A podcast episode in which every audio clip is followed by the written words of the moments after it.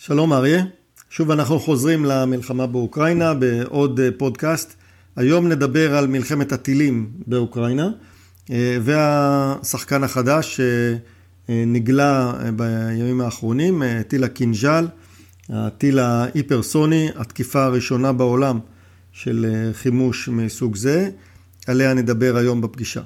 אז לפני יומיים, ב-18 למרץ, הרוסים דיווחו על תקיפה של מחסן תחמושת גדול בדרום מערב אוקראינה, וציינו שבתקיפה הזאת השתמשו לראשונה בטיל ששוגר ממטוס קרב, טיל קינז'ל. הטיל הזה אה, הוצג לראשונה בפומבי לפני כשנתיים, והוא טיל שמסוגל לנוע במהירות מאוד גבוהה, בערך פי 10 או פי 12 ממהירות הכל. הוא מצטיין בזה שהוא חסין בפני מערכות הגנה אווירית. הוא למעשה בלתי ניתן לגילוי, מכיוון שהוא טס מהר ומייצר מייצר סביבו ענן פלזמה שמונע החזרי מכ"ם מסודרים להגיע למכ"מים שאמורים לגלות טילים כאלה. אה, טיל מאוד מיוחד, הופעל כפי שאמרנו לראשונה בצורה מבצעית. זה לימוד אה, ולקח חשוב מאוד לרוסים וגם למערב, שמגלה בעצם שיכולת הרוסית הזאת קיימת, מבצעית ויעילה, והאנליסטים שבוחנים את המבצוע הזה לא כל כך מבינים למה הרוסים השתמשו בטיל המיוחד הזה, שפותח במקור כדי להתמודד מול מעצמות, אה, למה הם צריכים להשתמש בו בלחימה באוקראינה. ועל כך נדבר היום במהלך הפודקאסט. אז הנתונים שאנחנו יודעים הם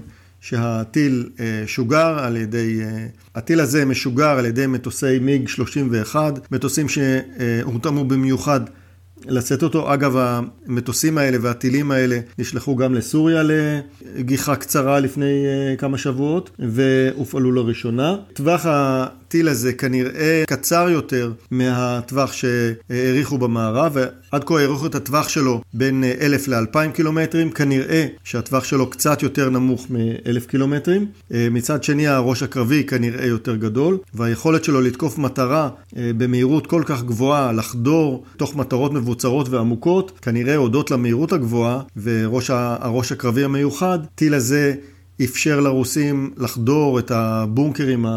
הרציניים האלה שמאחסנים את הטילים והתחמושת באזור המטרה. כן, ההערכות שלי הם שפוטין נכנס קצת ללחץ בגלל ההישגים המועטים שיש לצבא שלו על הקרקע בעיקר, ואז הוא החליט להפעיל את, אה, במרכאות, נשק יום הדין, טיל מאוד מתקדם, שלא היה צפוי שהוא יופעל בפעולה כזו באוקראינה, אבל הוא הפעיל אותו. מה שחשוב זה שרוסיה הוכיחה שהטיל הזה אה, חי וקיים ומסוגל לפגוע. מדובר בטיל, כמו שאמרת, שנע לעבר המטרה בדילוגים ובגלישה על פני האטמוספירה, משהו ייחודי מאוד לסוג הזה של טילים היפרסונים, הוא נחשב מאוד מדויק, הניהוג שלו הוא אווירודינמי ומשולב ב-GNSS, מה שנקרא GPS הרוסי, כמו שאמרת, לטיל יש יתרון שמהירות החדירה שלו מאוד מאוד גבוהה. עוד דבר, אה, הטילים האלה מסויים היום רק בידי סין ורוסיה, לארה"ב עדיין אין טילים מבצעיים כאלה, וכמו שאתה אמרת, קשה מאוד לאתר אותם במערכות גילוי.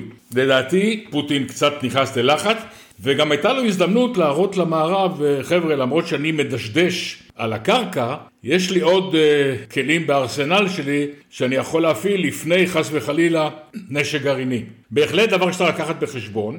הטילים האלה, כמו שגם אתה הזכרת, הגיעו לפני חודשיים לסוריה על מטוס מיג 31 שנחת בבסיס חמימים. הוא לא שוגר כמו שבתחילה חשבו מעל הים התיכון, המטוס הגיע וחזר לרוסיה, גם זה היה מבחינת איתות לדעתי של רוסיה, תראו יש לנו נשק חדש מדויק, ולמרות שהרבה מזלזלים ביכולות של רוסיה על הקרקע כיום בגלל המלחמה הנמשכת ומתעכבת באוקראינה, צריך לקחת בחשבון שלמדינה הזאת יש עדיין אה, כלי נשק אה, מתקדמים ביותר שיכולים לשנות אה, תוצאות של מלחמה. אכן, הטיל הזה היה הפתעה מבחינת השימוש בו, אה, מכיוון שאנליסטים במערב לא ציפו לשימוש בנשק כל כך חדש ונשק כל כך מיוחד בלחימה שהיא בסופו של דבר לחימה אה, מול אויב אה, שנחשב היה ברוסיה לנחות מבחינת איכות וכמות מערכות הנשק שלו. ההגנה האווירית האוקראינית מתברר מחזיקה מעמד, היא לא חוסלה כפי שכולם ציפו באקט הראשון של הלחימה למרות שהרוסים כיוונו לתקוף לתקוף ולהשמיד. ההגנה האווירית האוקראינית עובדת, קיימת ומצליחה להפיל גם מטוסים וגם טילים. יש להם טילי S-300 שיש להם יכולת מסוימת כנגד טילים והם מצליחים לפחות טילי שיוט להוריד. הרוסים כנראה חוששים מלטוס על פני כל אוקראינה הלוך וחזור כדי לתקוף אה, מטרה בדרום אה, מערב אוקראינה. המטרה הזאת, המאגר התחמושת הזה, נמצא בעיר שנקראת דליאטין, בדרום מערב אוקראינה, סמוך לגבול אה, סלובקיה, הונגריה ומולדביה, והמרחק שהרוסים היו צריכים לטוס עד שם, בעצם היווה עבורם סיכון. טילי שיוט, הם משתמשים בהם הרבה, ייתכן שהם מתחילים לחסוך בתחמושת. אנחנו יודעים שהרוסים ירו הרבה מאוד טילי איסקנדר, שאותם האוקראינים כנראה לא מצליחים להפיל, ובינתיים גם טילי השיוט וגם טילי האיסקנדר מסבים נזקים כבדים מאוד לערים ולתשתיות.